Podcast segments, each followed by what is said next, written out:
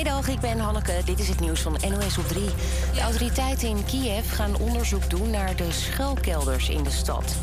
Bij Russische aanvallen vannacht kwamen drie mensen om het leven, onder wie twee kinderen.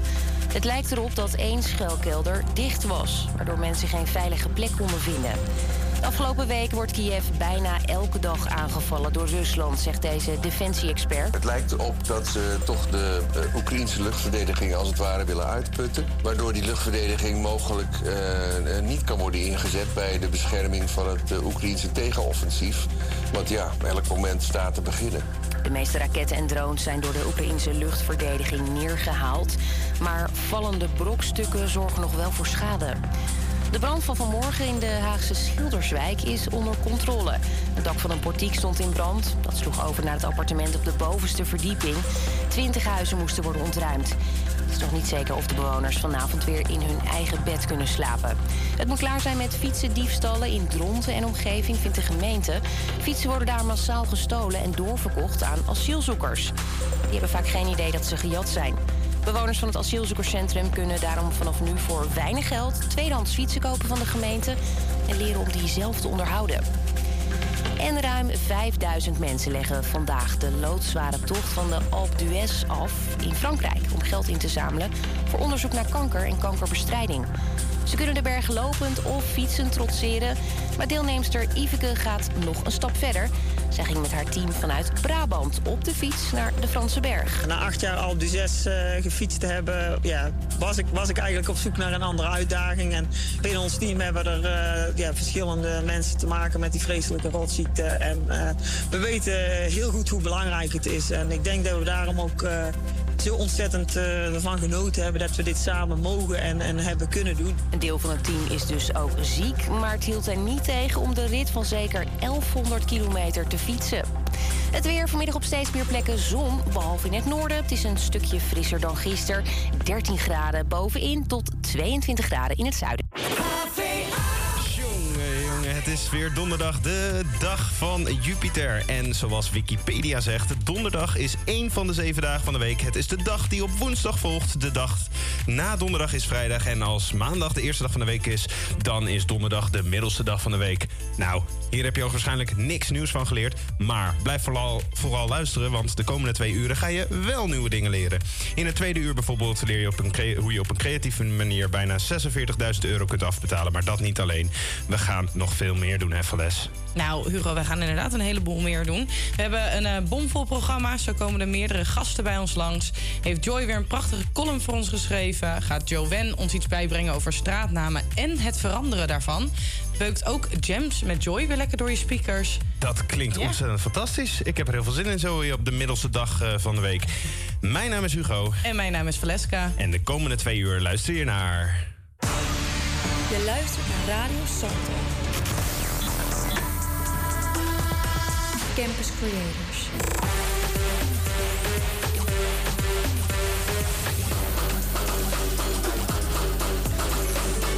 Dit is de eeuwige student.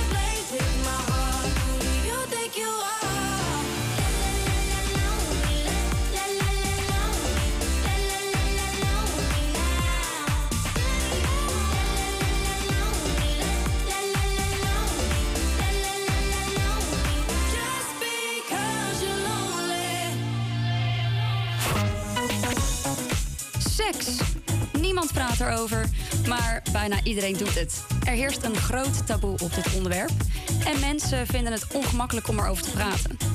Uh, en als het dan ook nog eens een keer over lesbisch seks gaat, nou ja, dan weten mensen helemaal niet meer waar ze zoeken moeten. Maar mensen zijn wel nieuwsgierig. En ik krijg er regelmatig dus eigenlijk ook wel vragen over. Daarom heb ik deze column geschreven. En deze column heet Lisa. Lesbisch seks. Waarbij vragen komen zoals: Is schade echt een ding? En hoeveel vingers stop je tijdens het vingeren er dan eigenlijk in? Maar het is toch geen seks zonder penetratie? Elke keer als ik zo'n opmerking voorbij hoor komen, dan voel ik weer mijn agitatie. Lisa, een hockeymeisje van 23 jaar. Ik heb wel penetratie, maar ik kom eigenlijk alleen niet klaar. Oké, sorry Lisa, uh, voor jouw zielige seksleven. Maar na de zoveelste orgasme kunnen mijn benen niet meer stoppen met beven. Maar het kan toch ook gewoon met een man, als je het met een voorbeeldindo doet? Nee, Lisa, want het is en blijft een vent. En een vrouw is naar mijn mening soms dubbel zo goed. Maar wie is nu de man en wie is dan de vrouw in de relatie? Er is geen man, Lisa. Alleen top of bottom en soms een rotatie. Maar hoe weet je nou of je, of je gay bent als je nog nooit met een man bent geweest? Oh ja, wat slim, Lisa. Misschien als ik dat eens probeer, dat mijn geaardheid ineens geneest. Nee, tuurlijk niet, Lisa. Je weet toch ook gewoon dat je hetero bent? En dat terwijl je de vulva van een andere vrouw nooit hebt verkend? Maar ik, ik snap het niet. Hoe weet je nou dat je lesbisch bent? Omdat ik iets met een vrouw wil, Lisa, en niets met een vent. Maar heb je dan een hekel aan mannen? Nee, Lisa, maar mijn seksuele geaardheid had gewoon andere plannen. Maar je ziet er ook helemaal niet uit als een pot. Nee, Lisa, niet elke lesbienne heeft een grote, te grote broek, kort haar of een knot.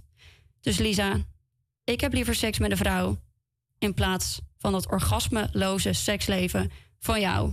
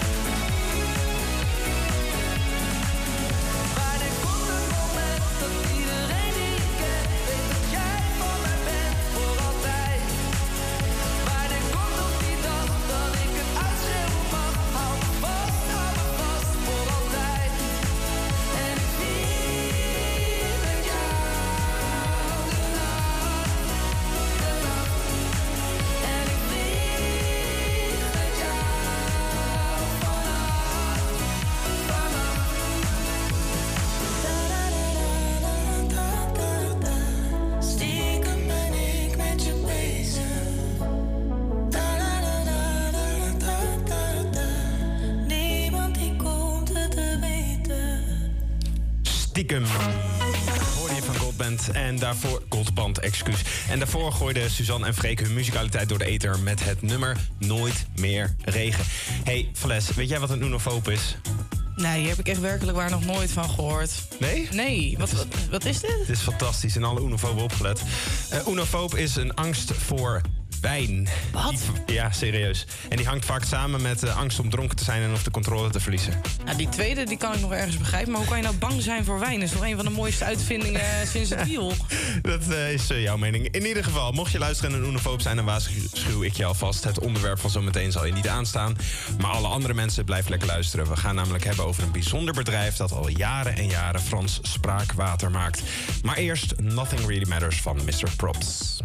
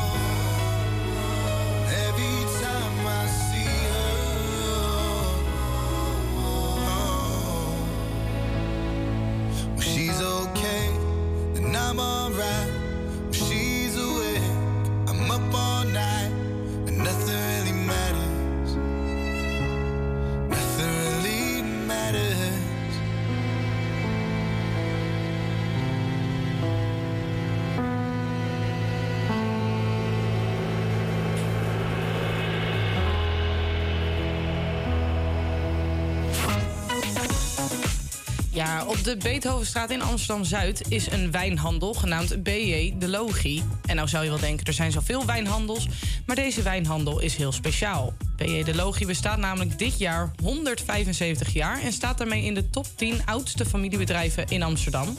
Eh, een jubileum als deze wordt eh, natuurlijk niet zomaar behaald. En de wijnhandel is daardoor ook rijk aan geschiedenis. En wie ons daar alles over kan vertellen is Suzanne, mede-eigenaresse van BE De Logie. En tevens zesde generatie van het familiebedrijf. Suzanne is bij ons in de studio. Suzanne, hoe is het? Hi, hallo. Hallo. Leuk dat ik hier mag zijn. vandaag. Ja, welkom. Eh, het is een bijzonder jaar voor ons. Ja. Ik was er ook wel een beetje naartoe, moet ik zeggen. Met het hele corona-verhaal, wat best wel pittig was. Dit jaar staat in het teken van feest. Ja, ja, want jullie bestaan dus eh, 175 jaar. En daarmee dus, hè, wat ik net al zei, in de top 10 oudste familiebedrijven van Amsterdam. Dat is natuurlijk niet niks. En hoe vieren jullie dan zo'n grote verjaardag? Nou, eigenlijk waren het eigenlijk onze klanten degene die zeiden tegen ons... maar 175 jaar, dat gaan jullie toch wel vieren? En ik dacht, hé, ja, natuurlijk moet ik dat doen. Dus wat we doen, we hebben wat proeverijen voor sommeliers. Dus voor onze business-to-business klanten eigenlijk, professionals. Voor particulieren, dus de mensen bij ons in de winkel.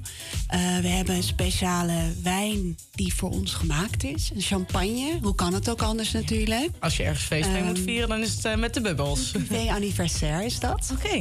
En we hebben door, eigenlijk door het hele jaar allemaal verschillende proeverijen, jubileumacties. En we worden zelf ook door iedereen in het zonnetje gezet. Ja, ja. En ehm, hoe merk je dat dan, dat jullie in zonnetje worden gezet? Komen er echt vaste klanten langs? Ja, eh, bloemen, al, al wekenlang bloemen. Ik krijg er soms echt een beetje een giechelbui van. Er komt er weer iemand aan. Eh kwam net weer taart. Nee, het is heel speciaal. Wat leuk. Echt, Ja, als, echt een leuk. soort van alsof je verjaardag is, maar dan een heel jaar lang. Ja. Ja, heel leuk. En de winkel die is eh, opgericht in eh, 1848. Klopt. En is het altijd een, een wijnhandel geweest? Nou, in 1848 hadden we natuurlijk niet zoveel wijn wat we dronken. We dronken eigenlijk vooral bier in die tijd. Ook wel jenever. Dus wat het in die tijd was, was een tapperij. Dat kennen we natuurlijk nu eigenlijk niet meer zo goed. Nee. Ehm, we zijn ook begonnen in het centrum van de stad. Want waar we nu zitten, dat bestond nog niet eens. Want jullie zijn begonnen op het toenmalige Schapenplein, Het toch? Schapenplein en dat is nu de Munt. Dat kennen we eigenlijk allemaal wel. En daarna is het Sophiaplein geworden en momenteel is het de Muntplein geworden. Ja. Hey. En, en eh, nou, dus daar, hoe is het dan uiteindelijk zo, toch zo gekomen dat de tapperij in een wijnhandel is veranderd? Ik denk, ja, als je 175 jaar oud kan worden, dan ben je flexibel. Dus Zeker. eh, wij hebben tijden daarna zijn we een slijterij geweest. We hebben ook op een gegeven moment het grootste assortiment whiskies gehad. En eigenlijk pas de laatste 40 jaar dat we zelf importeren, zijn we een wijnhandel. Dus echt gefocust op wijn. En jullie kiezen dan ook zelf de wijnen uit die bij jullie in de winkels We liggen? importeren alles zelf. Dus dan kan je je voorstellen, we gaan naar wijnboeren toe. We selecteren van tevoren, van tevoren natuurlijk. We lezen heel veel. We proeven alles met ons team.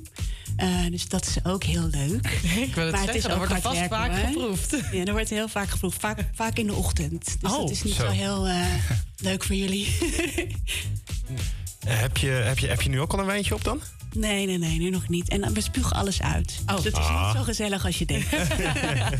En uit welke landen importeren jullie zeg maar die wijn? eh? Oh, goede vraag. Eh, van oudsher eigenlijk vooral uit Frankrijk. Want ja, dat is natuurlijk voor ons als Nederlanders een, ja, een heel bekend land. Eigenlijk voor heel veel mensen. Bordeaux, Champagne en Bourgogne was het.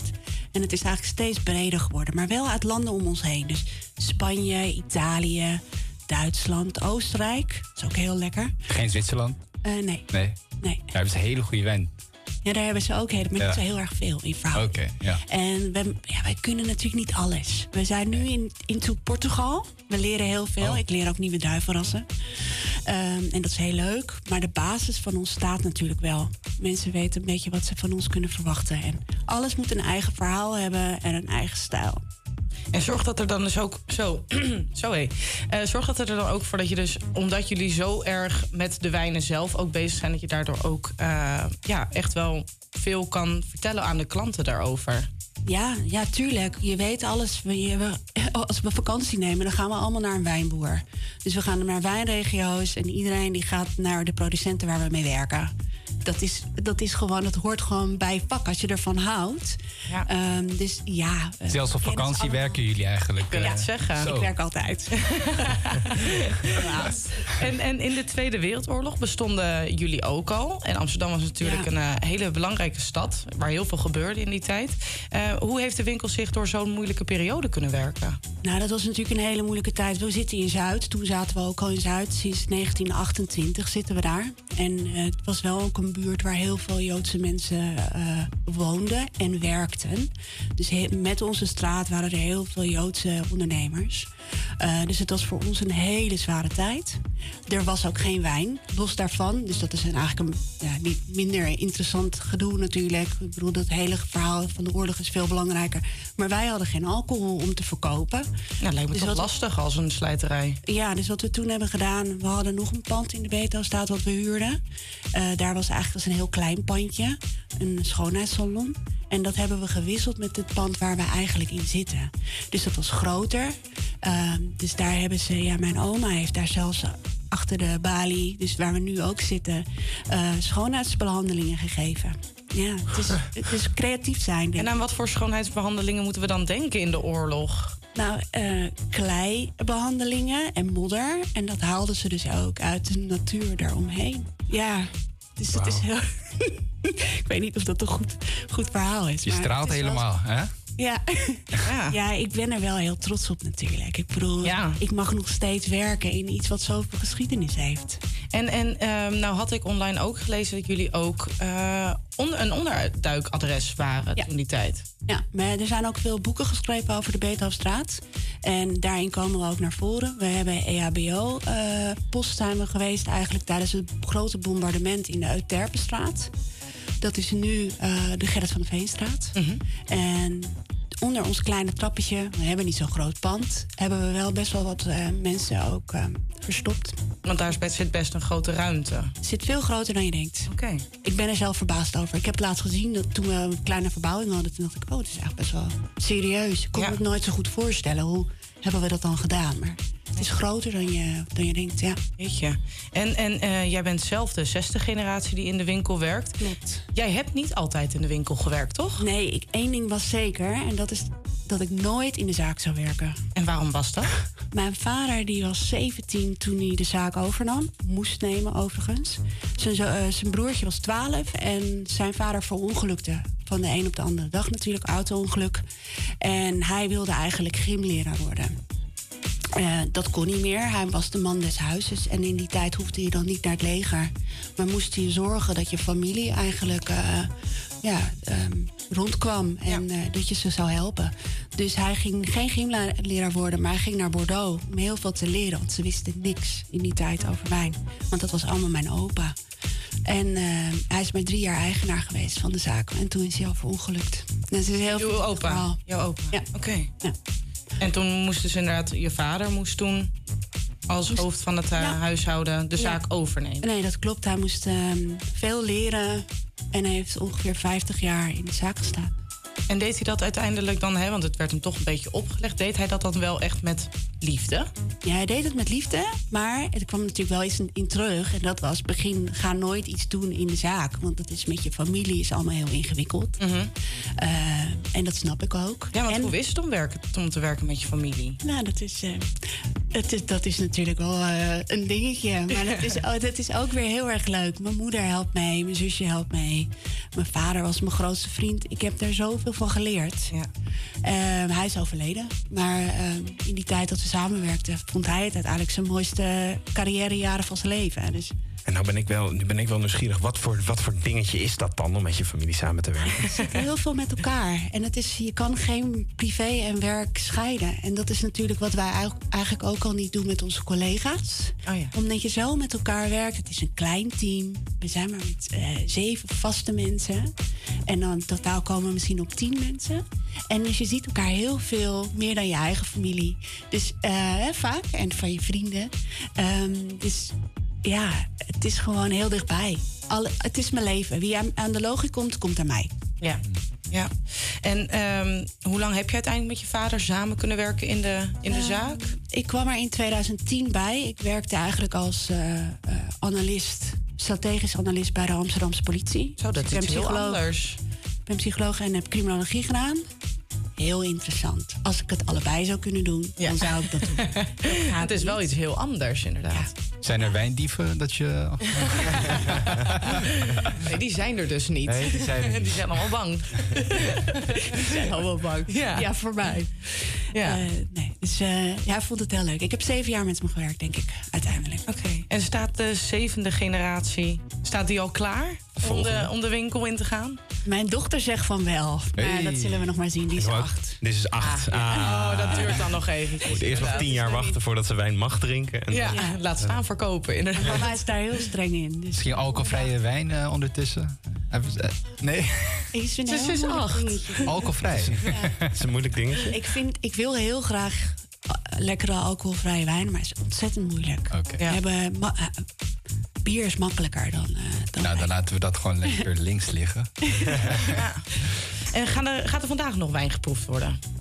Eh, ik hoop het wel. Maar er hebben nieuwe dingen binnen. Dus eh een rosé is van 2022. Dus eh, ik hoop dat ik wat kan Zonnetje erbij. Lekker Precies. hoor. Hey, Suzanne, Suzanne, ik wil je heel erg eh, bedanken Dankjewel dat je ons. dat eh, hè- komen. ja, nou graag gedaan. En bedankt aan jou dat eh, hè, je ons zoveel wilde vertellen over eh, jullie mooie bedrijf. En dan gaan wij hier in de studio gaan wij verder met Don't You Worry Child. Zo, Don't You Worry Child van Sweet House Mafia en John Martin.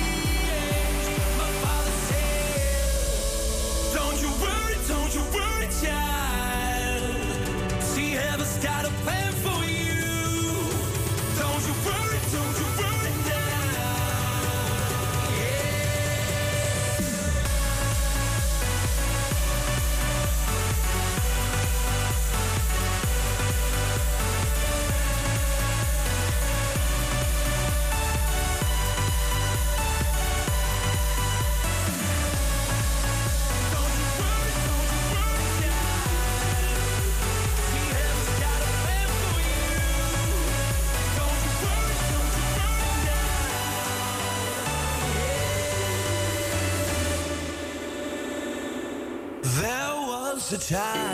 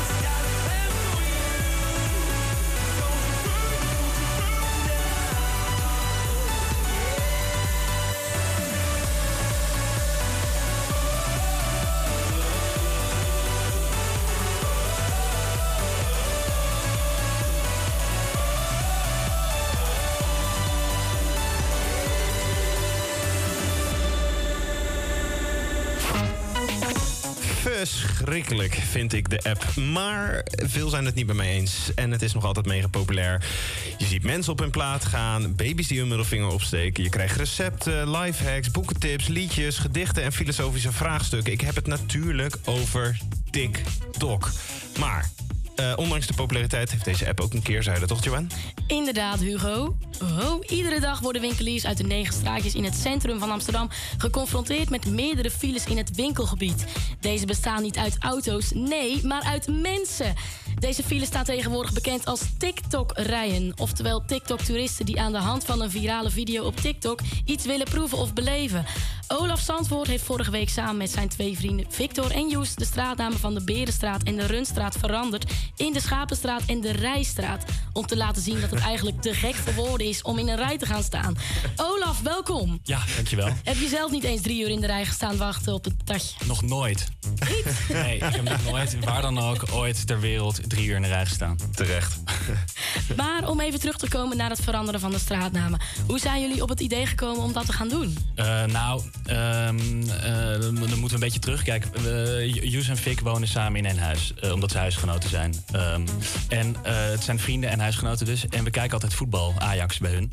En de afgelopen tijd was, eh, waren de sportieve resultaten vielen natuurlijk een beetje tegen. Dus dan eh, heb je het over wat andere onderwerpen. En zo komen ook de frustraties die wij hebben ehm, in de stad eh, naar boven. Want al- als Amsterdammers, die, als de Amsterdammers die wij zijn.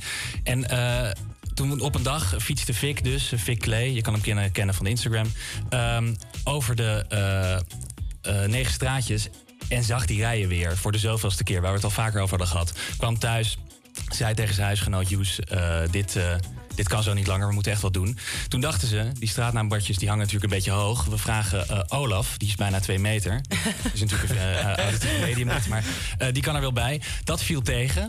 We hadden dus zeker nog een ladder nodig. Dus toen zijn we eerst twee weken geleden begonnen met een keukentrapje. En toen de, de week daarna met een hogere trap. Die was ontzettend hoog. Ehm, eh, ik ging Dus het daar was op- ook nog een beetje eng. nou, ik ging daar als een bang hertje op. Maar gelukkig, Joes die heeft twee hele stevige knuisten. Die heeft met paarden gewerkt in Schotland. Dus eh, die, kon hem, die kon hem ontzettend goed vasthouden. Shout-out naar Joes, ja. Maar jullie zijn dus zelf midden in de nacht de straat op gegaan om de straatnamen te veranderen. Absoluut, ja. Dus eh, rond een uur of één? Zeker, ja. we- dachten zo. eh, we dachten eigenlijk na de sluitingstijd van de cafés, dat is rond één. Maar toen we al in de stad waren, want we zijn even een biertje gaan drinken, hebben we die, eh, ehm, eh, die ladder even vastgezet aan een fietsslot. Er moest er een beetje moed in worden gedronken. Nou, dat viel eigenlijk wel mee. Eh, ik- ik was minder zenuwachtig voor het plakken zelf. Achteraf had ik wat meer moed in kunnen drinken voor dat klimmen. Want dat vond ik, zoals gezegd, ontzettend eng. Maar nee, ja, we, we gingen toen zitten. En toen merkten we eigenlijk tussen 12 en 1 dat het al wel rustig begon te worden. En toen dachten we, ja, we moeten het gewoon doen. Maar jullie kwamen dan geen mensen uit het café tegen die daarna eh, zo keken van... hmm, Nee, echt een kwartiertje nadat we klaar waren. Toen kwamen opeens weer al die mensen uit het café. Er, er, er waren wel twee eh, hele dronken toeristen die ons eh, aanstonden te staren. Maar ik geloof niet dat zij, zij nog echt door hadden wat er aan de hand was. Dus toen, ja, dat eigenlijk. zij hadden gewoon geen idee wat er aan de hand was. Wat Nee. jullie aan het doen waren. Nee, nee, nee. Ja, sowieso konden ze natuurlijk niet lezen wat er op die sticker stond. Dus, eh, En waarom dan de namen Schapenstraat en Rijstraat? Hoe zijn Nou ja, jullie daarop gekomen? Eh, nou ja, de, de, de Schapenstraat. eh, ja, kijk, die, die TikTok-rij is natuurlijk een soort kuddegedrag. Dus dan is de, de grap eh, Schapenstraat natuurlijk snel gemaakt. Nu hebben die eh, straatnamen natuurlijk eh, op de negen straatjes. Ze, ze hebben al referentie aan die dieren. De Berenstraat is de Schapenstraat geworden. En eh, de Runstraat, ja, dat was ook qua vormgeving en qua lettergrootte natuurlijk makkelijk. De Rijstraat. Ja, inderdaad. En, en hoe zijn jullie aan die bordjes gekomen dan? Eh, die heeft uh, Vic eh, besteld. Eh, we hebben stickers laten maken. Dus de Vic heeft stickers laten maken. Eh, gewoon online. En hij, hij heeft de, de afmetingen geprobeerd in te schatten. Eh, en bij de Berenstraat, eh, wat dus de Schaapstraat is geworden... is dat beter gelukt dan bij de Rijstraat. Want daar waren ze net iets te lang, die stickers. Maar goed. Ah, en hangen ze er nog steeds? Eh, de laatste keer dat ik eh, er langs fietste, hingen er nog een paar. Niet allemaal. Een paar? Ja, want er zijn acht stickers geplaatst. Dus, vier, dus een paar van die stickers eh, hangen er nog. Ja. Ja, ik had gezien dat eh, Victor had in een interview met AT5 toch gezegd dat het er nog zes waren of zo. Ja, dat is, dat is een week geleden. Ik geloof dat er ondertussen al wat meer zijn weggehaald. Maar er, er, eh, dus Die moeten dan ook allemaal op die hele Ja. Krakkemikkige ladder even een sticker weghalen. Ja, ja, en ik geloof ook dat die stickers dus niet van de allerbeste kwaliteit zijn. Dus ik geloof ook dat ze door regen en wind en zo er ook wel uit. Vanzelf wel Ja. inderdaad. Goed, dan hoop ik wel dat eh, mensen die het dan zien het eh, oppakken en in de prullenbak gooien. Want het is natuurlijk niet de bedoeling om het milieu hiermee te vervuilen. Dus bij deze een oproep ook. Ja, bij deze zeker een oproep. Ja, heel goed. Eh, aan alle luisteraars, als je die stickers ziet liggen, gooi hem in de prullenbak. Maar nu zijn er dus ook nog eh, TikTok-rijen in de Kalverstraat en in de Pijp. Zijn jullie nog van plan om daar iets tegen te doen of daar een straatnaam te veranderen? Nou, ik denk dat de grap eh, over de TikTok-rij op zich wel gemaakt is. En eh, tenminste, de grap met de serieuze ondertoon natuurlijk. Maar eh, ja, nee, ik- ik- ik- ik- het zou kunnen dat we iets doen, maar ik ga natuurlijk niks beloven. Maar de- de, eh, eh, eh, ik denk dat de grap ehm, eh, aangaande de TikTok-rij op zich wel eh, gemaakt is, ja. En zou je dan nog een keer een grap ergens van maken? Nou ja, we, we gaan natuurlijk nadenken. Dit, dit maken. smaakt natuurlijk wel naar meer. Dus dus we, zitten, we zitten na te denken over iets. Maar het moet natuurlijk wel een, een oprechte frustratie in de stad zijn. En hebben jullie dan je actie ook op TikTok gezet? Ehm, het ironische is dat ik niet zelf op TikTok zit. Eh, Fik wel. Eh Fik Kledus. Eh, je kan hem volgen op TikTok en op Instagram. Ja, hier betaalt hij me ontzettend goed voor. Nee, ehm, eh, dat is een grapje. Nee, eh, ehm, eh, wat wou ik zeggen? Nee, ja, de, ik weet eigenlijk niet of Fik het op TikTok heeft gezegd. Ik weet wel dat hij het op Instagram heeft gezet. Eh, ja, dat eigenlijk. Noem heel even dan zijn, tik- even zijn eh, Instagram-naam. Dat mensen Fik Kledus. Oké, ja, helemaal goed. Met een C. En heeft de gemeente wel iets hierover gezegd van, eh, van jullie actie? We hebben geen reactie gehad van de Helemaal niks, oké. Nou, Olaf, hartstikke bedankt dat je bij ons in de studio aanwezig wilde zijn. En dat je tijd voor ons vrij wilde maken. Jij had toch ook nog een verzoeksnummertje? Ja, zeker. Eh, wat was het ook weer? Oh ja, Bricks van Parker Fans. Ja, Gaan we die even voor je draaien.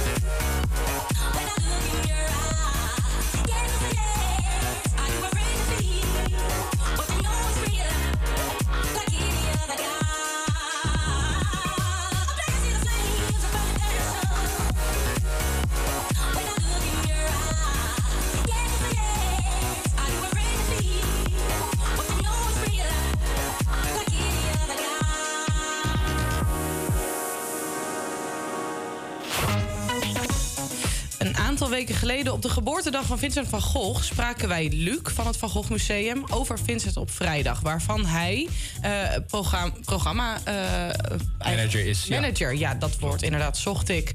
Eh, morgen is het weer vrijdag en is er ook weer een editie van Vincent op vrijdag. Maar dit keer is het niet zomaar een editie. Morgen wordt namelijk het 50-jarig bestaan van het museum gevierd. En wie kan ons daar nou beter over vertellen dan Luc? Luc, hoe is het? Ja, goed. Wat goed om te horen. Leuk dat je er weer bent. Ja, welkom terug. Ik, eh, ik ben nog steeds, eh, nog steeds onder de indruk van het verjaardagsliedje wat jullie vorige keer afspeelden. Was er nog getrakteerd?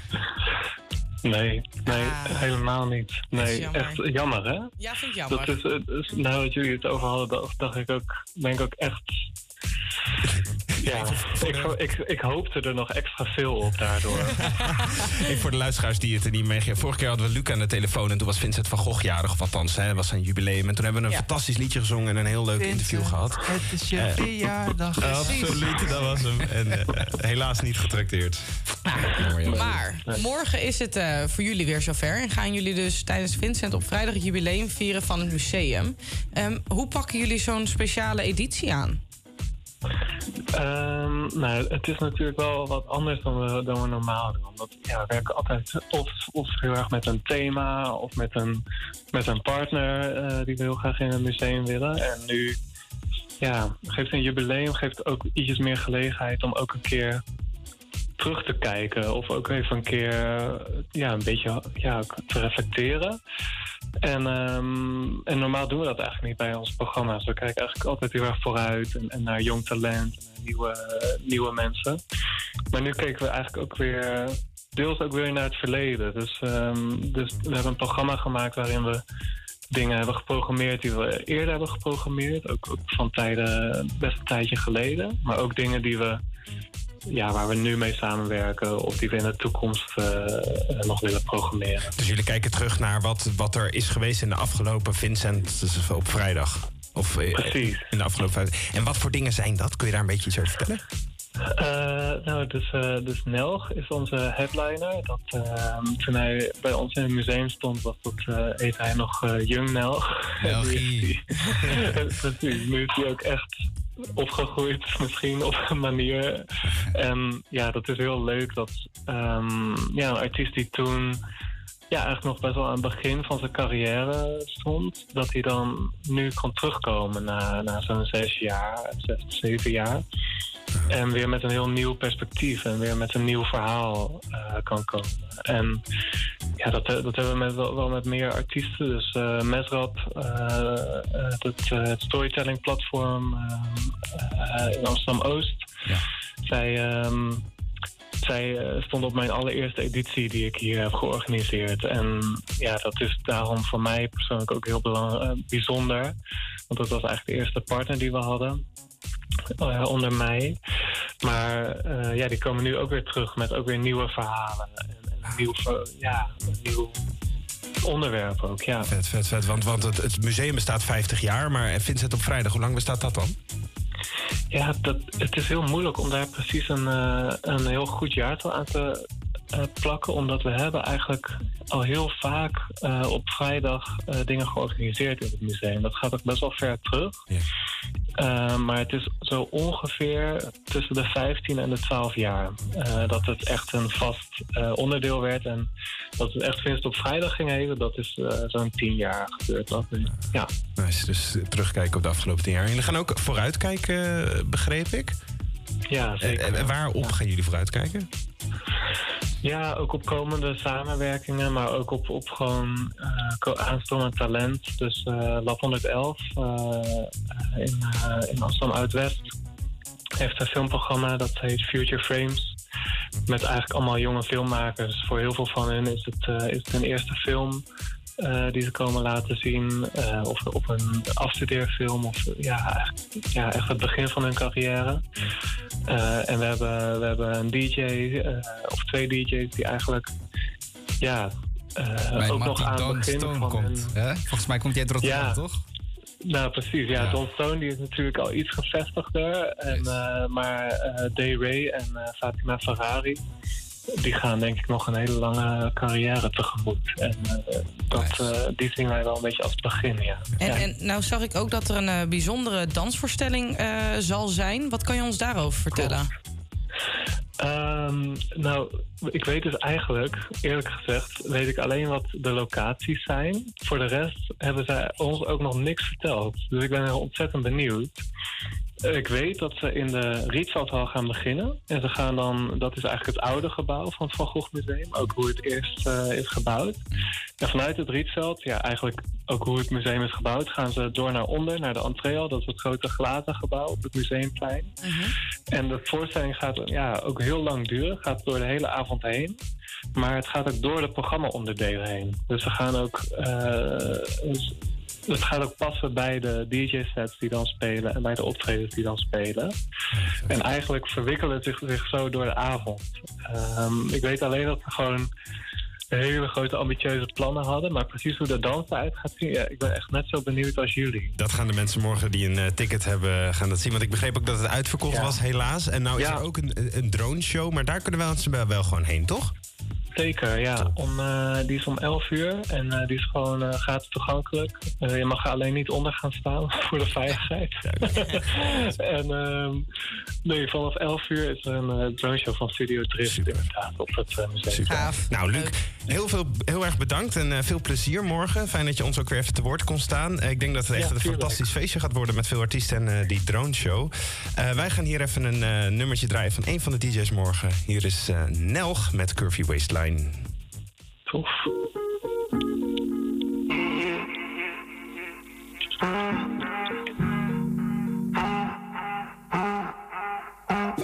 Curvy waistline, curvy waistline, cur- cur- curvy waistline, curvy waistline.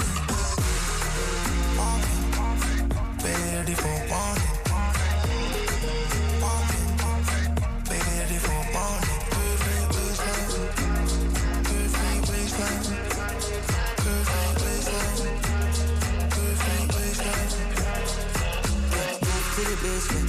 Serving face. Hottest in this place with your curvy waist. Working one night, let's go seven days. Touch your body right when you misbehave. Zag je van de afstand, baby, kun ik weer geen creep, oh yeah. Kom laat je zien wat je verdient, oh yeah. Dans on me ik continue, oh yeah. Als ik je zie, oh yeah. Zie, oh yeah. Zie dan wat ik lauw.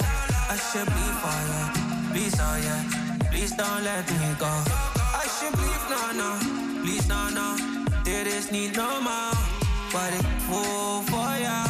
Curvy waistline, het is game time, yeah, yeah, yeah. Curvy waistline, curvy waistline,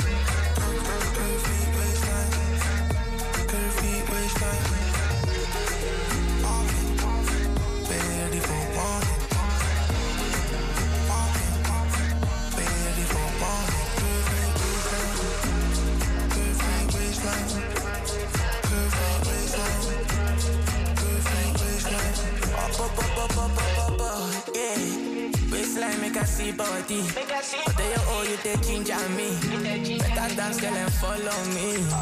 Getting my beat I didn't see. This can kill my dangerous. Step up on the people follows. Keep you all like you are no fast.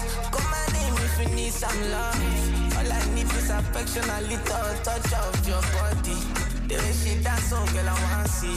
I know you do girl so naughty. Curvy waistline, curvy waistline,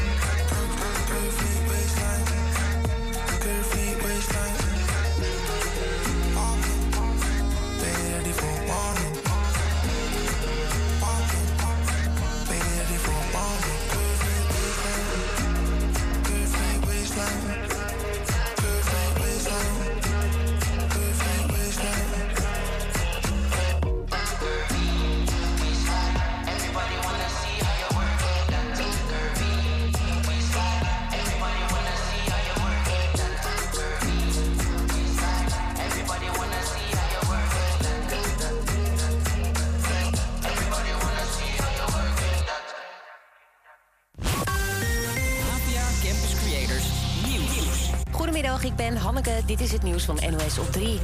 Een massa-ontslag bij de autofabriek Netcar in Limburg.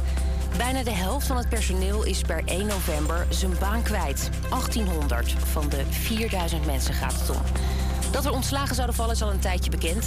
De autofabriek maakt nog een paar maanden auto's voor BMW. Maar daarna hebben ze nog geen nieuwe klant, zegt verslaggever Nick Wouters. Ze hebben allerlei pogingen gedaan de afgelopen tijd sinds dat BMW dat contract heeft opgezegd. Eh, Allerlei eh, nieuwe opdrachtgevers geprobeerd binnen te halen. Maar het is niet gelukt. Er waren veel stakingen de afgelopen tijd door personeel van Netcar. Zij vinden dat er geen goed plan ligt over wat er met hun gebeurt nadat ze hun baan kwijt zijn. Een Nederlandse man van 36, die zijn zoontje van 9 meenam naar een illegale rave in België, maakt kans op een flinke gevangenisstraf. De politie vond in zijn camper ook amfetamine en keta die hij daar had gekocht. Volgens de man voor zijn ADHD. Door het Belgische OM is er 15 maanden cel en 8000 euro boete geëist. En waarschijnlijk een kleine opluchting bij Ajax. Klaas-Jan Huntelaar blijft wel bij de club als technisch manager. Hij heeft zijn contract met vier seizoenen verlengd bij de Amsterdamse club. Hij houdt zich onder meer bezig met de doorstroom van jeugdspelers naar het eerste elftal. De afgelopen tijd is het onrustig bij de club. Na een teleurstellend seizoen vertrok algemeen directeur Edwin van der Sar... en werd trainer Alfred Schreuder ontslagen. Ook gaan er veel mensen uit de technische staf weg. En je hoort het steeds vaker de laatste tijd aanvallen in onder meer Oekraïne en Rusland met drones. In Nederland is er vanaf nu een speciale eenheid bij van de landmacht. Die gespecialiseerd zijn in het vinden en onderscheppen van drones. Soms gebruiken ze daar raketten voor, maar de eenheid heeft ook nog een ander wapen, vertelt verslaggever Sander van Hoorn. Ik noem het oneerbiedige super soaker, maar zo ziet hij eruit. Dus dan nemen er niet eens aanstoot aan. Die schieten net af. Daarmee kun je een drone vangen. En kun je er ook van leren. Want dat vertelt iedereen mij hier. Is heel nadrukkelijk de opdracht in die wapenwetloop. Waarbij de vijand steeds slimmer wordt in het ontwikkelen en inzetten van drones. Moeten wij steeds slimmer worden in de verdediging. En dat is dus ook wat die eenheid gaat doen. Ter ere van de nieuwe eenheid bij de landmacht is er vandaag een ceremonie bij een kazerne in Limburg. En dan nog het weer. Vanmiddag op steeds meer plekken zon, behalve in het noorden. Het is een stuk frisser dan gisteren. Daarbovenin 13 graden tot 22 in het zuiden. Welkom terug bij de Eeuwige Student op Salto. Het is donderdag 1 juni, de dag waarop duidelijk werd dat een kwart van de jongvolwassenen overgewicht heeft volgens het CBS. Het is ook donderdag de dag waarop wij nog tot twee uur door de radio heen schallen. En het is nu twee, bijna drie over één. En dat betekent dat wij nog een uur vol fijne feetjes en eh, vol fijne feitjes en leuke repos voor je hebben. Zo hoor je straks wat je niet moet doen om wel zo gelukkig mogelijk te zijn. Maar nu eerst gaan we luisteren naar Whistle van Jax Jones en Callum Scott. Je luistert naar Radio Salto. Campus Creators.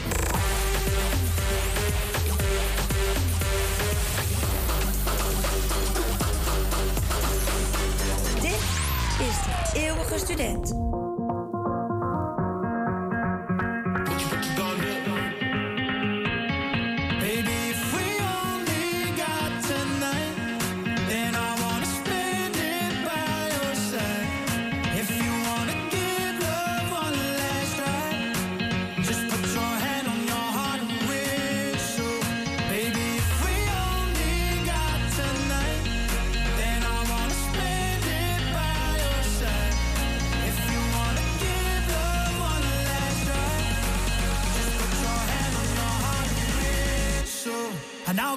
To you.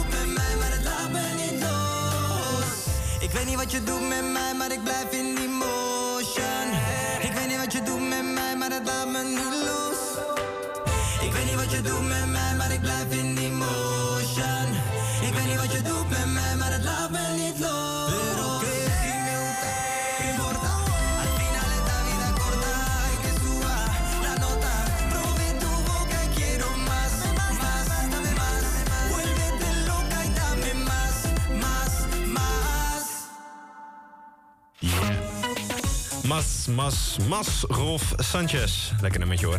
Oké, deze wil ik even gaan inleiden. Dit doe ik normaal nooit. eh, maar afgelopen week kwam ik echt op een hele toffe plek. En nee, het is niet de meest hippe plek waar ik ooit ben geweest. Maar het was wel echt heel vet om daar rond te kijken. Het begon allemaal door mijn ontmoeting met Job. Rustig blijven, altijd rustig blijven. Hoezo? Ik ben ook een pessimist. Ik heb eigenlijk helemaal geen zin om het te vertellen. Het is een beetje vertrut. Zou jij mij kunnen overtuigen waarom het wel goed zou komen? U vraagt of u hier toestemming voor heeft gevraagd. Vanaf kinds af aan ben ik al ontzettend nieuwsgierig naar waar mensen in de metro eigenlijk heen gaan. Ik besloot de eeuwige student als excuus te gebruiken en het gewoon aan de reizigers te vragen. Dit is Noord-Zuid geluid. Deze metro gaat richting Zuid. Goedemorgen meneer. Goedemorgen. Waar gaat u heen? Eh, Centraal Station. En dan op de Pont naar Noord weer. Ik heb de kortste route naar de NDSM-werf. Kijk, en wat voor leuks gaat u doen op de NDSM-werf? Daar ga ik mijn hobby doen. Werken op die mijnenvegen. Wat moet ik me daarbij voorstellen? Dat is gewoon onderhoudswerk aan een oude mijnenveger. En daar varen we mee. Gaat u vandaag ook varen of gaat u alleen onderhoud doen? Alleen onderhoud. Zou ik met u mee mogen? Eh, wat mij betreft wel. Als je me in de gaten houdt en me volgt, dan kom je er. Super. Leuk. Helemaal goed. Dan ga ik met u mee. Oké, afgesproken. Ik zal me even voorstellen. Hoi, ik ben Hugo. Ik ben Job. We staan eh, ondertussen bij, eh, op de pontstijger te wachten. U heeft een pet op. Wat staat erop? Hare Majesteitsbui u, de M880, dat was een ondiepzee mijnenveger. Die werd gebruikt eh, toen de tijd onder de druk van de Russen. En ze hebben gevaren, ze zijn bij de marine geweest, maar ze zijn nooit echt gebruikt. Wij plegen onderhoud.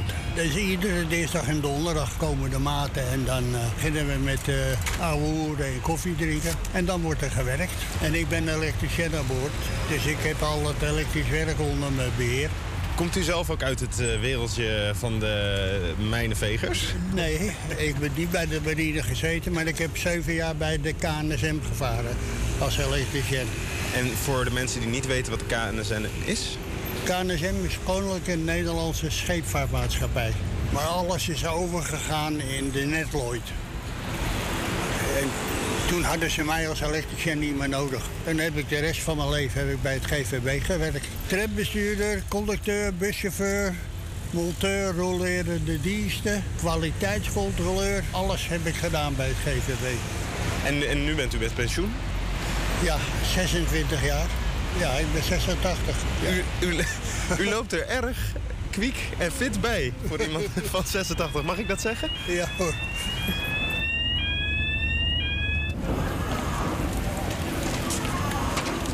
Hey, dag Simon. Goedemorgen. Goedemorgen. Dat is eens jouw medewerker. U gaat vandaag ook eh, vrijwilligerswerk doen? Je tweede gaat weer los hoor. Je Oh, ja. knoopt niet goed. Ik knoop niet goed, nee. Nee, dat, ik zal het zo even strikken. Dit is hem? Ja. Wauw. We komen aan bij een eh, ja, grijs eh, schip. 33 meter en 6 meter 30 breed. Precies. Stoelen staan. Er is iemand eh, de koffie aan het klaarzetten. Oh, kijk, de loopbrug. Een soort wankel bruggetje over het water van een centimeter of 30 breed. Hé, hey, smoeser. Goedemorgen. Morgen. Joh, is het nog niet klaar? Nee, nee, nee, nee, nee. Mijn tempo is vandaag nog niet zo hoog, uh, joh. Oh. Hij moet wakker worden. Ja, dan moeten we even wachten op de koffie. Een scheepsdeur door. Zo'n typische grijze, zware deur. En dan moet het allemaal door mijn domein, hè? Dit is allemaal uw domein. Jawel. Ik heb... Ja, eh, dat is Jobs in domein. Wauw. En wat is dit? Wat, wat zie ik hier?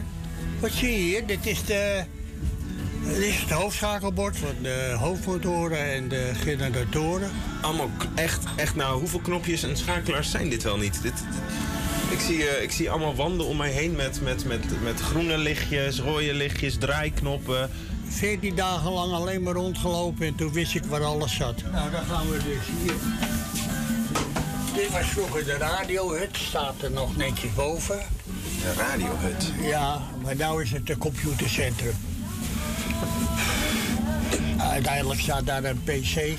Jeetje. Het is echt een heel klein hokje van, een, van anderhalf meter bij anderhalf meter ongeveer. Ja. Oh, wat een steile trap is dit. eh. Ja, ik ga gewoon de bekende route, maar jij mag achteruit lopen. Job huppelt eh, de trap bijna af. Dat is echt bizar. En ik heb er toch net even iets meer moeite mee. Oh, Oké. Zo. Nou, we zijn er. Wauw. Ik zie hier eh, rechts van mij een, eh, de wasplaats van de officieren. Eh, De wasplaats, de badkamers. Het staat op het bordje. Ja, het staat op een bordje. Maar dat was de wasplaats van de onderofficieren, want die hadden deze ruimte en de officieren die ruimte. Mochten niet van elkaars douche gebruik maken. hè. Slapen drie man. Hier slapen mensen? Ja. En, en waar is het bed? Oh, achter het gordijn. Ja, en hier slapen er twee. 60 centimeter breed. En je ligt tegen de buitenwand aan, hè? Ja. En nu, eh, nu wordt er eerst nog, eh, eerst nog koffie gedronken en dan dat is Ja, vaste prik. Op een gegeven moment eh, krijgt er iemand eh, echt heel erg een aanval van werklust.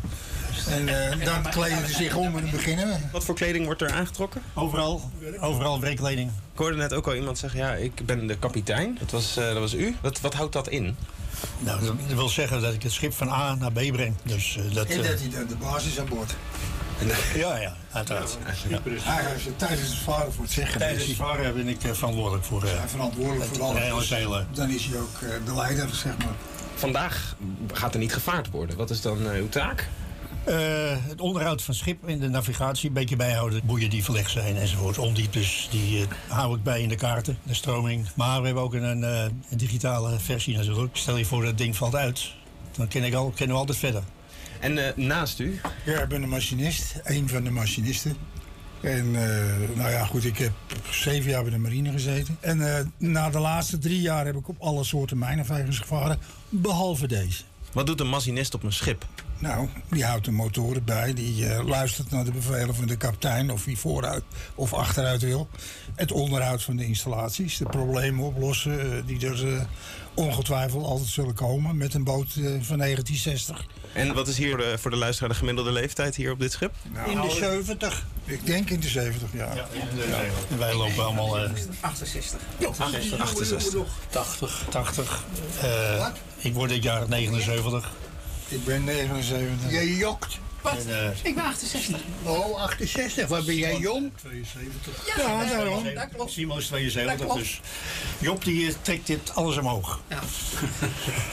En jullie zijn er allemaal twee keer per week op dinsdag en donderdag. Twee keer per week, dinsdag en donderdag zijn we allemaal... eh, Sowieso. of we moeten niet kunnen, maar Ja, als het nodig is meer. als nodig is meer, eventueel. Ik geloof dat er gewerkt gaat worden, of eh, zie ik Ja, dat er verkeerd? iemand een aanval van werklust. Ja. Dus die gaan zich omkleden. Job, ik eh, ga dan vast in hand schudden. Bedankt dat ik met u mee mocht. Oké, graag gedaan. Werk ze vandaag. Ja, ik vermaak me wel. Goed. En veel plezier eh, volgende week. Ja, dank u. Weer met de trap eh, omhoog naar het dek. Achter Jan aan. In uw les beginnen we nieuw werk te doen. En zo loop ik eh, de loopplank weer af. En sta ik weer op de kade van de NDSM-werf. Wat interessant. En één ding viel me heel erg op. Deze gepensioneerde mannen zijn ontzettend gedreven in hun werk. En de liefde en de passie straalt er vanaf. En ik vind dat echt eh, prachtig om te zien. Het is ook een prachtig schip. Dus eh, mocht je ooit op de NDSM zijn... achter het botel ligt, een, eh, ligt de Mahou. Ga er vooral een keertje kijken. Dankjewel voor het luisteren voor deze week. En tot de volgende. Doeg. Hoi. Wat een gepassioneerde pensionado's. Niet normaal. Ik, ja, ik, ik ben echt fan van ze. En eh, jij kunt dus ook meevaren met Hare Majesteit Mahoe. Ehm, kijk daarvoor meer informatie eh, over de boot op www.vriendenvandemahoe.nl of voor informatie over de stichting, want ze zijn een stichting, eh, op mahoe.amsterdam. En Mahoe schrijf je met M-A-H-U. Zometeen ga je horen hoe iemand zijn studieschuld op een zeer creatieve manier afbetaalt. Nu eerst Flowers van niemand minder dan Miley Cyrus. Hier op Salto. We were good, we were gold. Kind of dream that can't be sold.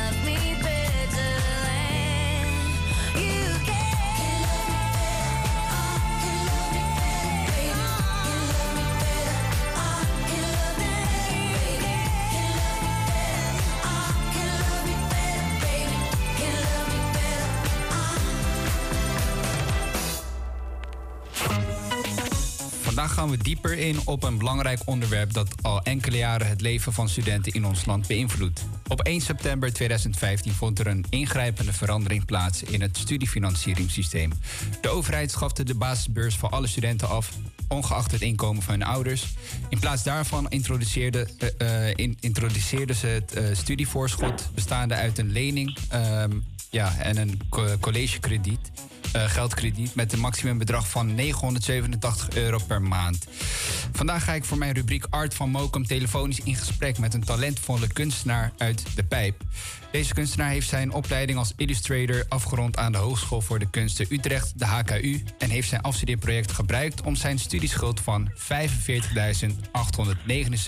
euro en 40 cent af te betalen. Jongens, hier in de studio, hebben jullie allemaal een studieschuld? Eh jazeker. Niet een beetje ook. Nee. Ja, veel? Ja, ik denk dat dit. ik echt wel eh, richting de 60.000 ga. Nee joh. Ja. Ja, ik zit, rond, eh, ik zit denk ik rond dit bedrag, 45.000, ja. Oké, nou, eh, nee, ik heb het eh, niemand, over, eh, niemand minder over eh, dan. eh, Over Ja, niemand minder. wat een gekke introductie, hè? Ik ga het weer opnieuw. Ik heb het over niemand minder dan Mart Veldhuis. Hij is degene die zijn studieschuld heeft afbetaald met zijn kunstwerk. Welkom Mart, hoe gaat ie? Dankjewel. Ja, eh, gaat wel goed. Ik voel me wel goed. Lekker Ja. druk. En, eh, ja, gaat goed. Met jullie ook? Ja, iedereen eh, Ja. kijkt heel erg enthousiast. Ik, ik ben heel benieuwd of ik eh, hier iets eh, van kan gaan leren. Ja, nee, allereerst gefeliciteerd Ja, met het afbetalen van je studieschuld. Hè? Ja, dankjewel. Hoe voelt het? Ja, wel dat er een eh, last van mijn schouders eh, Ja. afvalt natuurlijk. Ik wil, eh, ja, dat jullie... eh, ik hoor net een paar hoge bedragen. Ik Ja. wil, ja, dat ga ik natuurlijk niet in de koude kleren zitten. Nee, nee, zeker niet. Ja, nee, je, hebt eh, recentelijk veel aandacht gekregen hè, vanwege je eh, indrukwekkende afstudeerproject genaamd Eigen Schuld. Ehm, kun je ons vertellen, wa- wat houdt het eh, ja, afstudeerproject eh, precies in? Eh, nou, het is een, eh, ik ben eh, afgestudeerd als, illustrator en ik heb eh, mijn afstudeerproject gebruikt om eh, eigenlijk inderdaad eh, af te komen van mijn studieschuld en eh, ja, eigenlijk meer bewustwording te creëren rondom het leenstelsel. Ehm, ik heb uiteindelijk eh, een eh, enorm wandtapijt laten produceren, uh, jacquard gewoven. En eh, ja, dat symboliseert eigenlijk eh, de pechgeneratie. En eh, binnenin de tapijt zie je eigenlijk eh, allemaal verschillende symbolieken eh, ja, waar een, eh, waar een eh, student onder het leenstelsel eigenlijk eh, mee te maken heeft. En ehm, ja, het gekozen medium, het tapijt, dat, is, eh, dat heb ik expres gedaan omdat het eigenlijk al eeuwenlang wordt gebruikt om eigenlijk sociale en politieke verhalen te vertellen. Dus dat medium ehm, ja, eh, verleende zich eigenlijk daar perfect voor. Oké, en eh, ben je ooit zeg maar eerder maatschappelijk betrokken geweest? Of eh, was jouw persoonlijke situatie de reden dat je dacht van ja, ik ga me met mijn kunstwerk eh, eh, maatschappelijk inzetten?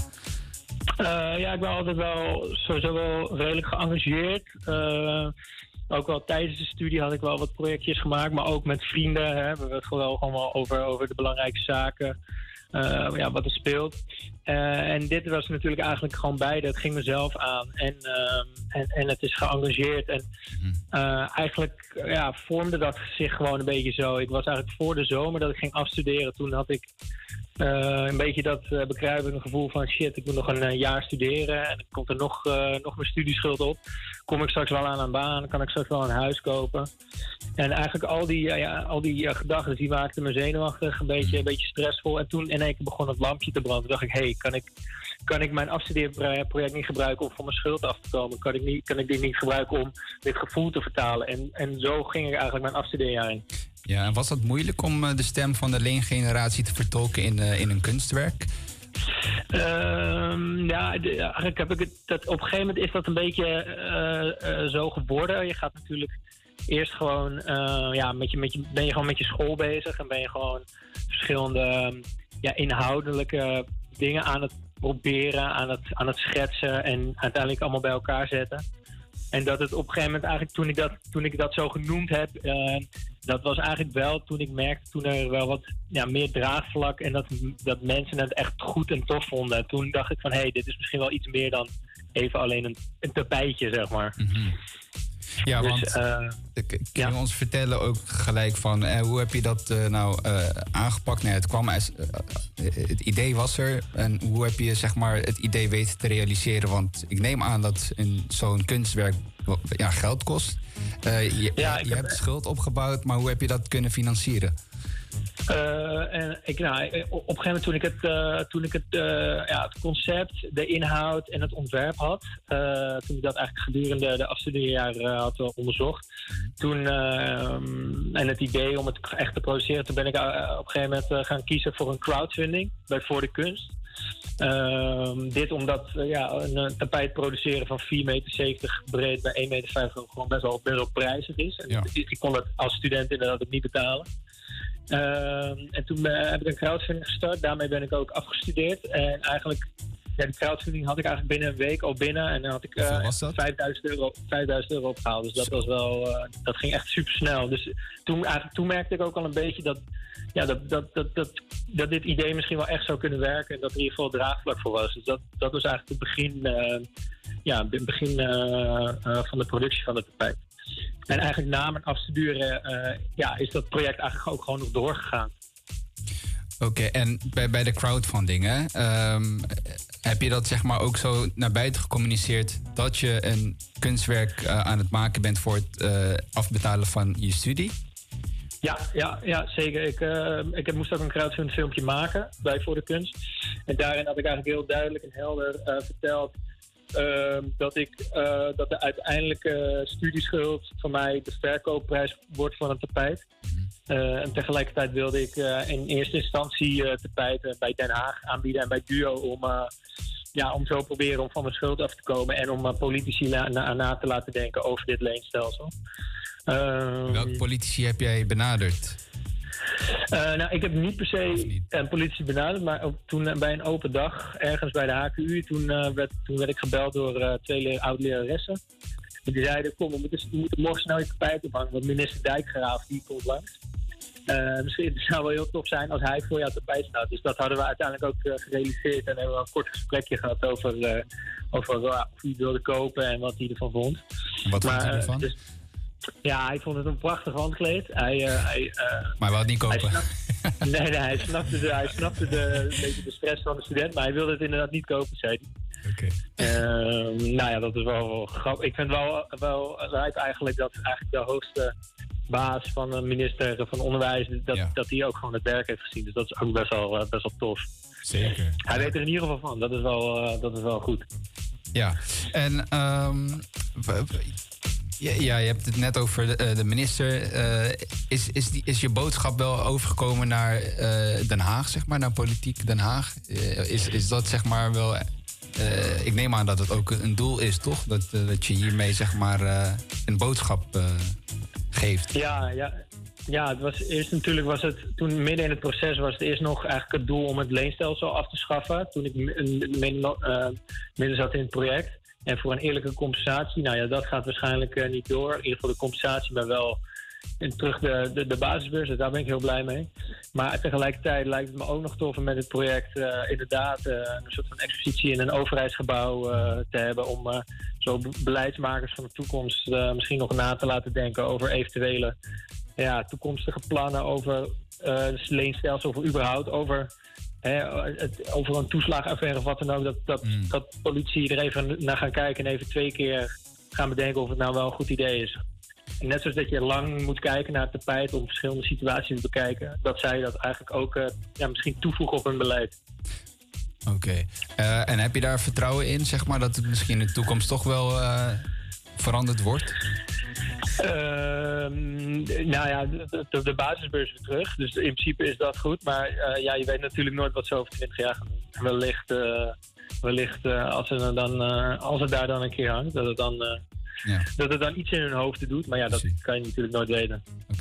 Nou ja, ehm, je kunstwerk hangt in het Dordrechts Museum. hè, en ehm, eh, volgens mij zijn er ook, daar is je kunstwerk ook verkocht, toch? Is dat eh, correct? Eh, ja, toen het daar, het is niet eh, aan Dordrechts Museum, maar in ieder geval twee Nee, mensen die wel die betrokken zijn bij. eh, ja, ja, ja, die mensen liepen, liepen er langs en die, die zeiden van, eh, gaan we dat nou echt doen? Gaan we het echt doen? Ja. En toen zeiden ze, we gaan het doen. En toen eh, belden ze mij op en toen eh, ja, stond ik eigenlijk wel met een mond vol tanden dat ze het überhaupt wilden kopen, ja. Oké, nou ja, in ieder geval gefeliciteerd nogmaals. en bedankt voor je tijd, Mart.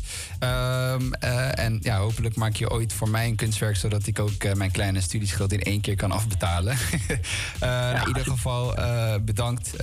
Wil je nog een shout-out geven naar de twee kopers? Ja of nee? Ja, Jook en Jaap sowieso. Alleen maar liefde naar Jook en Jaap, sowieso. Oké, nou top. We sluiten deze rubriek af met eh, het nummer The Payback van de legende James Brown. Dankjewel, Mart. Dank je.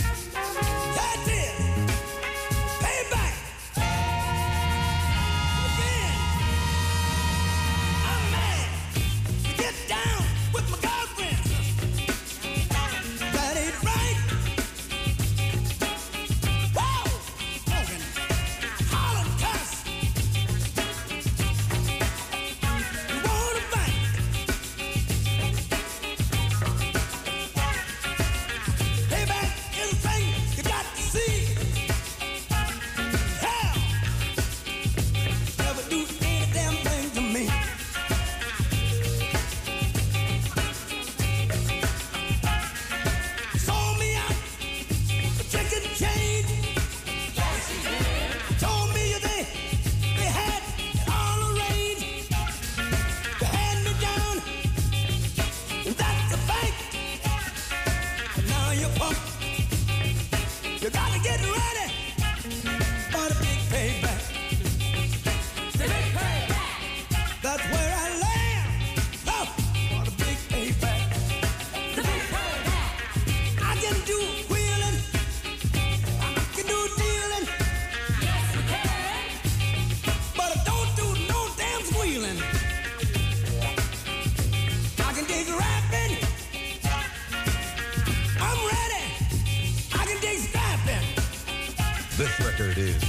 Take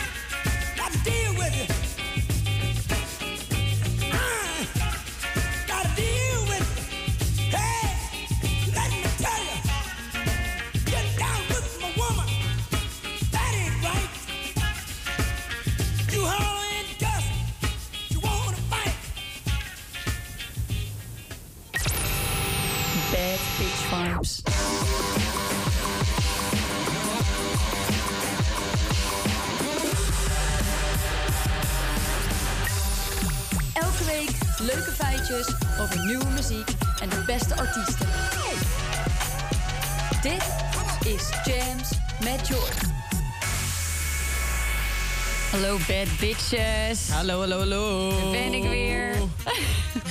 Jongens, ik, wil, ik ga vandaag eens even iets anders doen.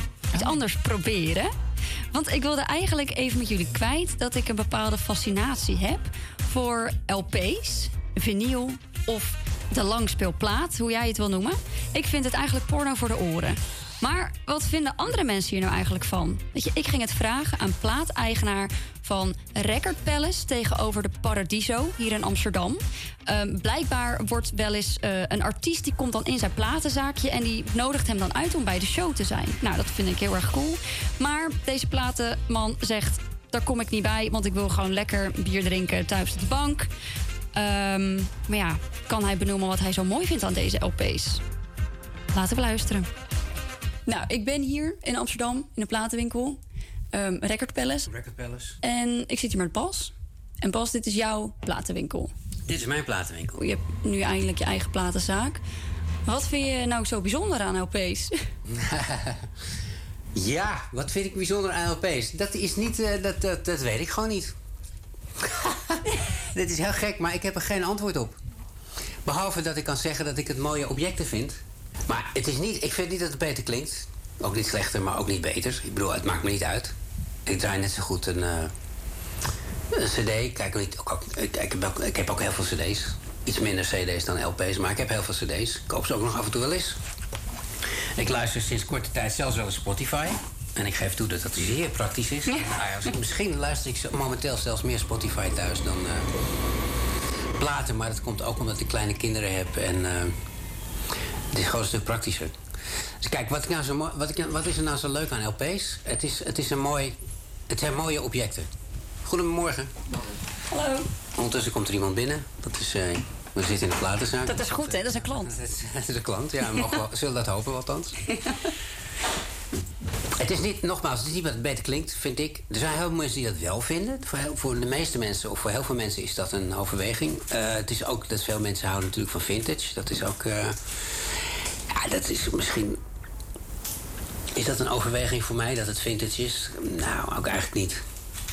Ik Ik geef verder niet zoveel om vintage. Ik geef helemaal niks eigenlijk om producten of, of objecten. Of, of, eh, ik ben ook helemaal niet. Ik verzamel niks, ik koop niks. Geen kleren, geen auto's, wat dan ook. Het enige wat ik leuk vind is platen. Ja, want ik, je kan niet benoemen wat je leuk vindt aan LP, maar toch heb je een hele platenwinkel. die helemaal vol Ik zit. ben ook altijd mee bezig geweest. Ik hou gewoon heel erg veel van muziek. En platen is, het, eh, is, is de, de, de mooiste de, eh, vorm van muziek. Maar ik, ik weet niet goed waarom. En dan zie je dat. eh, Goedemorgen. Hoi Bas. Hallo. Hi Pik.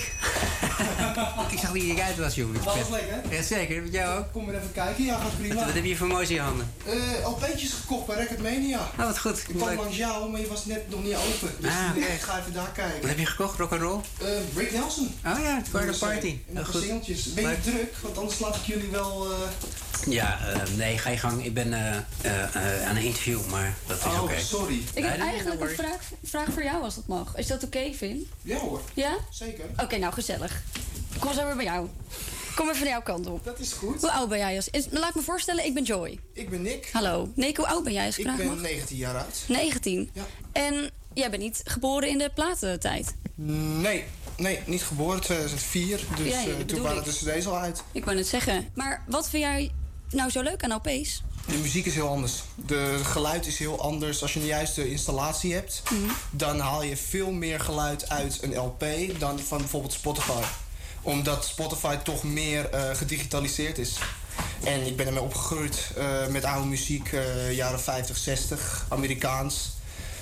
Ik vind het geweldig. Echt geweldig. Dus je luistert niet naar, eh, weet ik veel, SZA of Harry Styles of zo? Nee, nee, mijn zusje, weet ik niet. Dus jij hebt eigenlijk een hele plateninstallatie in je kamer... je luistert eigenlijk altijd LP's? Ja. Meestal wel LP, singeltjes, eh, 78 toeren zelfs af en toe. Oh, en heb je nog meer vrienden die LP's verzamelen of alleen jij? Nee, alleen ik. Ja. Bijzonder. Ja. En je ouders doen dat ook, zei je net. Ja, mijn vader draait cd'tjes en we hebben namelijk een jukebox in huis staan eh, uit de jaren 50. Maar ik ben meer van de LP's. Oh ja, leuk. Ja. Nou, bijzonder dat dat voor 19-jarige jongen dat je dan van LP's houdt. Ja, ik ben er toch mee opgegroeid en eh, ja, je krijgt wat mee van je ouders natuurlijk. eh, collectie en eh, zelf gaan experimenteren. Ja. En het is blijven hangen. Ja, ja, zeker. Ja, en vind je nou een LP echt beter klinken dan, ehm, dan Spotify bijvoorbeeld? Zeker, zeker. Als je de juiste installatie in ieder geval hebt en je hebt goede boxen, dan kan je echt veel beter en veel meer geluid uit een LP bijvoorbeeld halen dan bijvoorbeeld van Spotify. Goedemorgen. Goedemorgen, ja. Eh, ik las, eh, u koopt platen in ook. Ja. u dat per gewicht of kijkt u naar de plaat? dat eh, verschilt. Dat het ligt daar wat het is. Sommige platen koop ik per gewicht en andere per stuk. Wat, wat, wat heeft u? Wat voor soort? Ik heb 2000 platen Ja. geërfd. Oké. Niet, niet per se kwijt moet, maar ik kom af en toe wel eens langs de plaatzaak en ben ik ook benieuwd of ik dat... Hè, want het staat ook een beetje in de weg als je Ja. in de muur thuis. Ja, ja, ja, snap ik, ja. Ja. Eh, ja, nee, goede platen koop ik per stuk Ja, natuurlijk. ja, van een verzamelaar is het ook, hè. Dus eh, Oh ja, precies. En wij, wat, voor, wat, wat voor muziek, weet u dat? eh, alle muziek. Oké. Ja, en ook een aantal series wel, maar dat is nu met Spotify en zo niet meer zo heel erg van belang dat je van één reeks, zeg maar. En niet, niet zozeer van een label, maar van een bepaald soort. Ja, oké. Oh, en ik heb ook heel veel picture discs Oké, leuk. Ja, ja en, eh, ik wil wel een keertje komen kijken als dat... eh, Ja, goed, nou, ik was er ook omdat ik weet gewoon dat heel vaak wordt er gezegd, ja, hoeveel weegt het? En dan uh, Nee, ja, laat dat- natuurlijk feitelijk niks waard zijn. Maar Nou, wel. dat is niet helemaal waar. Maar ik, weet u wat het is? Als het beschadigd is, of als het oninteressant is, of, eh, of het zit in het onderste segment, ik verkoop het voor 2, 3 euro, dan, Ja, hij, precies. Ja, dan krijgt hij kiloprijzen. Exact. Maar Dat voor, eh, ja, als je gewoon... Maar eventueel bent u geïnteresseerd. Dat- Zeker, Mag ja. ik een kaartje hebben dan? Ja, ja, ja, ja. Zullen we dan gewoon even lekker plaatje draaien om het af te sluiten? Ik vind het een goed plan, ja. Wat is jouw lievelingsartiest? Mm, ja, dit was. Ik heb, daar heb ik niet echt hoor. Ik heb niet iemand. eh, ik, was, ik vind Bob Dylan vind ik eigenlijk wel de, de beste artiest. Heb je Queen? Dat is mijn lievelingsartiest. Dat heb, nou, thuis heb ik het niet. Ik heb het wel hier natuurlijk. Daar, staat wel. eh, Oh, mag ik hier zelf zoeken? Ja, WK, gaan we kijken. Bij de, bij de K, jongen. Hey. Die tegenwoordig echt in. eh, volgens mij heb ik hem de afgelopen twee jaar wel in vier series voorbij horen komen. Eh, Netflix en zo. En eh, dit nummer.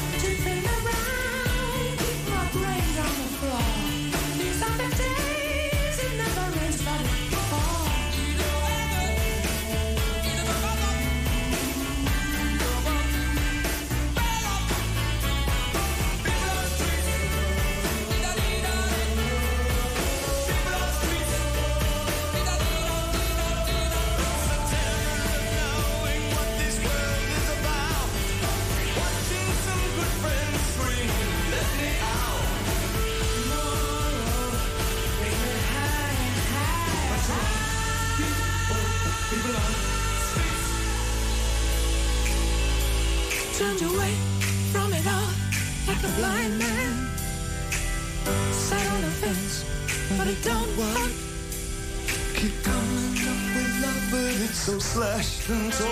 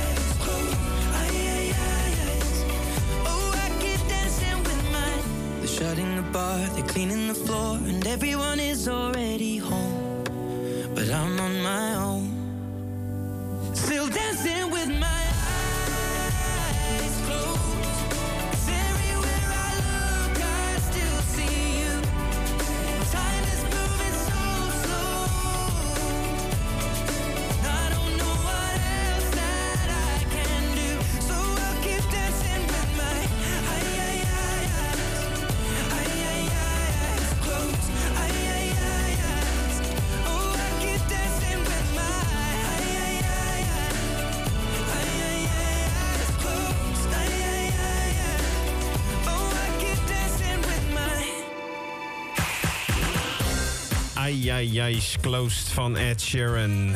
Eh BNN kwam een paar dagen geleden met een artikel dat mijn aandacht trok. Een advocaat kwam in de problemen nadat hij ChatGPT had gebruikt. Een programma dat werkt op artificial intelligence en je kunt het allemaal opdrachten geven en zo. Maar ChatGPT had gelogen tegen de advocaat. En ja, liegen als advocaat is natuurlijk helemaal niet handig. Eigenlijk is liegen sowieso niet handig op je werk. Eh, toch doen veel mensen dat wel. En een, dat kan dan zijn een leugentje uit eigen best wel... of een grotere leugen om je hachje te redden. Ik dook daarom in de wereld van het liegen en ging de straat op... om aan mensen in Zuid te vragen of ze wel eens de waarheid verdraaien... tijdens de arbeidsuurtjes. Nou, een keer, een keer eh, ik heb al voor, vorige week heb ik me al een keer ziek gemeld terwijl ik niet ziek was. Maar ik moest eigenlijk wat anders doen. Eh, ik kon geen vangrail. heb ik gezegd, ja, ik heb corona, dus eh, ik ben er niet. En, en heb jij wel eens gelogen op je werk? Ik ging zeg maar, eh, wanneer ik eh, moest bezorgen, ging ik aan de kapper. Toen kom ik terug. Toen zei het wel een beetje zo lang. Toen zei ik, was uh, file. Ook, ik heb mijn been gebroken. Ik kan twee weken niet werken. Ik ga op vakantie. Nee, Doei. ja, ik ben niet van het liegen. Ik ben eh, van het recht door en duidelijk. En eh, dat werkt ook het allerbeste. Eh, Leugens moet je onthouden. Daar heb je niks aan. Liegen op je werk. Voor de een is het een koud kunstje en de ander brandt liever zijn vingers er niet aan. Ik vroeg me eigenlijk af waarom mensen liegen op hun werk. En om antwoord op die vraag te krijgen belde ik met Nicole Moreau. Zij is psycholoog bij Specialistennet. Nicole, waarom liegen mensen? Ja, waarom liegen? Nou, ja, we hebben er altijd eigenlijk wel iets uit te halen. Kijk, de, de oorsprong van liegen komt natuurlijk van kind af aan. En wat we doen eigenlijk, is dat kinderen heel snel leren dat ze er beter van kunnen worden. Dat doen we eigenlijk als volwassenen nog steeds. We willen graag beter gevonden worden, of we willen graag inderdaad, nou ja, een confrontatie of iets hè, ontlopen daarin. Dus daarom liegen we. Ja, we hebben er altijd eigenlijk wel iets uit te halen. Heeft u wel eens gelogen op uw werk? Nou, ik denk wel. Wie niet? Er is niemand die nog nooit gelogen heeft op zijn werk. Zo'n vraag is dat.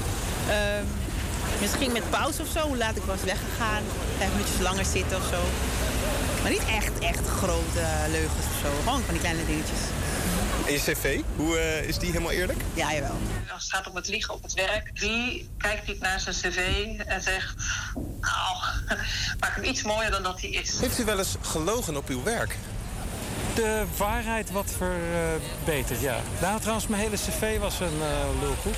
Want in Amerika had ik van alles gedaan. Toen kwam ik terug, ik was stripper geweest of met allerlei flauwekul dingen. En ik had wat lullige baantjes gehad. En toen had ik een eh, vriend van mij, die zijn voornaam is Antonio. Zijn achternaam waar ik even achterwege. Maar ik had eh, zijn achternaam en dan portfolio management. En eh, daar had ik mijn hele cv ondergangen. En ik heb verzonnen wat ik gedaan had. Liegen mag als je daarmee mensen eigenlijk beschermt tegen je eigen oordeel. Ja, liegen. Ja, hoe erg is dat? Liegen, ieder- iedereen liegt. Iedereen, iedereen liegt. Dat is mensen eigen, toch? Eerlijkheid maakt het gelukkigst. En dat klinkt dan heel idealistisch wellicht, maar het is wel zo dat we gewoon weten, kijk, achter liegen, waarom, eh, vooral als iemand vaak liegt, dan zit daar vaak iets achter. Namelijk een onzekerheid of een angst voor iets. Dus eigenlijk mensen die weinig liegen, voelen zich beter. Over het algemeen, vanuit onderzoek zeggen ze het in ieder geval wel. Nou, weet gewoon inderdaad dat de waarheid je het, eh, ja, eigenlijk je het beste laat voelen. En dat het gaat wat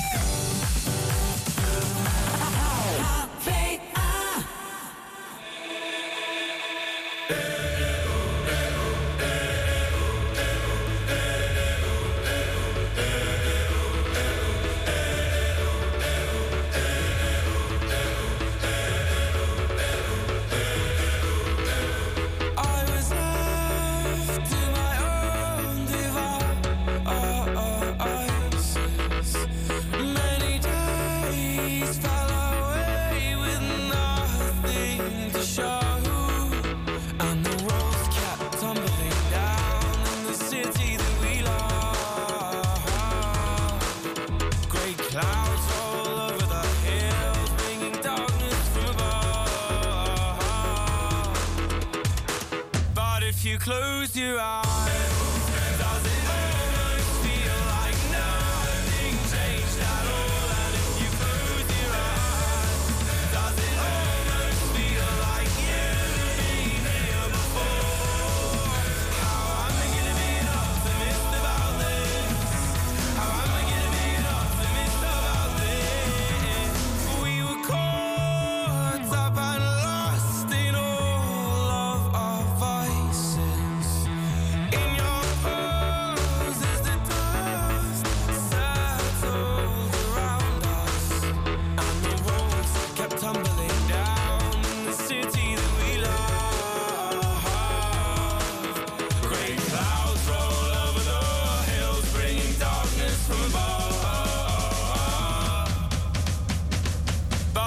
close your eyes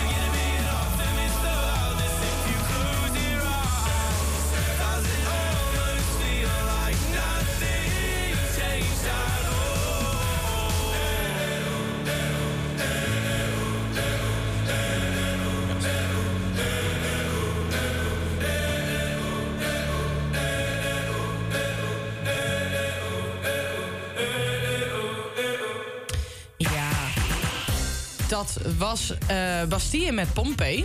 En dan zijn we op het punt aangekomen dat de klok bijna twee uur slaat. En dat betekent het einde van de show voor deze week. Volgende week zijn we er voor de laatste keer. En gaan we nog één keer alles op alles zetten om jouw donderdagmiddag met gezelligheid te vullen vanuit de studio in het Benno Premselhuis. Nu gaat Radio Signaal op, eh, overnemen en op tv doet FunX dat. Fijn weekend.